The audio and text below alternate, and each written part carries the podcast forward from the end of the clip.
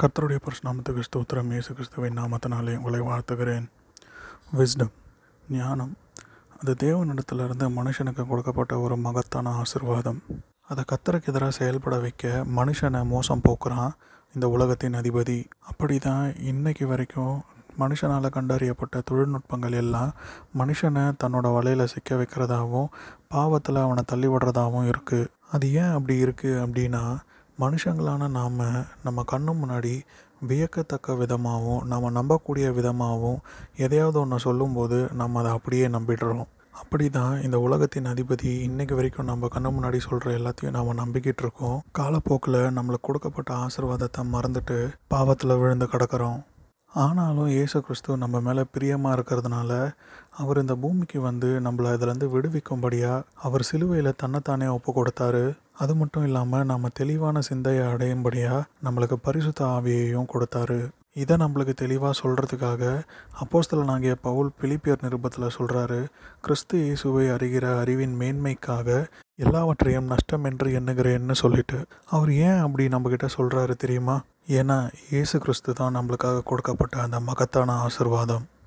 நாம் அவர் இல்லாமல் தேவனோட ராஜ்யத்துக்குள்ளே போகவே முடியாது.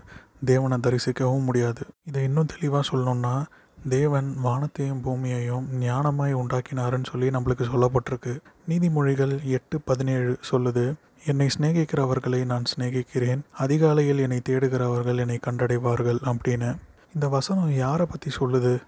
யாரை பற்றி நம்மளுக்கு தெளிவுபடுத்துது அப்படின்னு சொன்னால் அது இயேசு கிறிஸ்து தாங்க. அந்த அதிகாரம் முழுக்க படித்தீங்கன்னா உங்களுக்கு நல்லா புரியும். அந்த ஞானமானது தன்னை குறித்து சொல்கிற விதமாக கர்த்தர் இந்த வானத்தையும் பூமியையும் உண்டாக்குறதுக்கு முன்னாடியே தேவ சமூகத்தில் தான் இருந்ததாகவும் அது தேவனுக்கு செல்லப்பிள்ளையாக இருந்து தேவனோட சமூகத்தில் களி கூர்ந்து மகிழ்ச்சியாக இருந்ததாகவும் சொல்லும். குலோசையர் ஒன்று பதினஞ்சுலேருந்து பதினேழு வசனங்களை பாருங்கள் அவ அதரிசனமான தேவனுடைய சுரூபமும் சர்வ சிருஷ்டிக்கும் முந்தின பேருமானவர். ஏனென்றால் அவருக்குள் சகலமும் சிருஷ்டிக்கப்பட்டிருக்கிறது. பரலோகத்தில் உள்ளவைகளும் பூலோகத்தில் உள்ளவைகளும் ஆகிய காணப்படுகிறவைகளும் காணப்படாதவைகளுமான சகல வஸ்துக்களும் சிங்காசனங்களும் கர்த்தத்துவங்களுனாலும் துரைத்தனங்களானாலும் அதிகாரங்களானாலும் சகலமும் அவரை கொண்டும் அவருக்கென்றும் சிருஷ்டிக்கப்பட்டது. அவர் எல்லாவற்றிற்கும் முந்தினவர் எல்லாம் அவருக்குள் நிலைத்திருக்கிறது.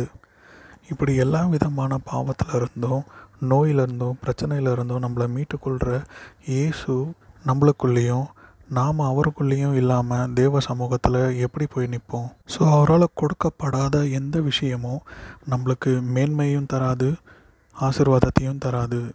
இதில் நாம் தெளிவாக இருப்போம். கர்த்தருக்குள்ளே நிலை நிற்க முயற்சி செய்வோம்.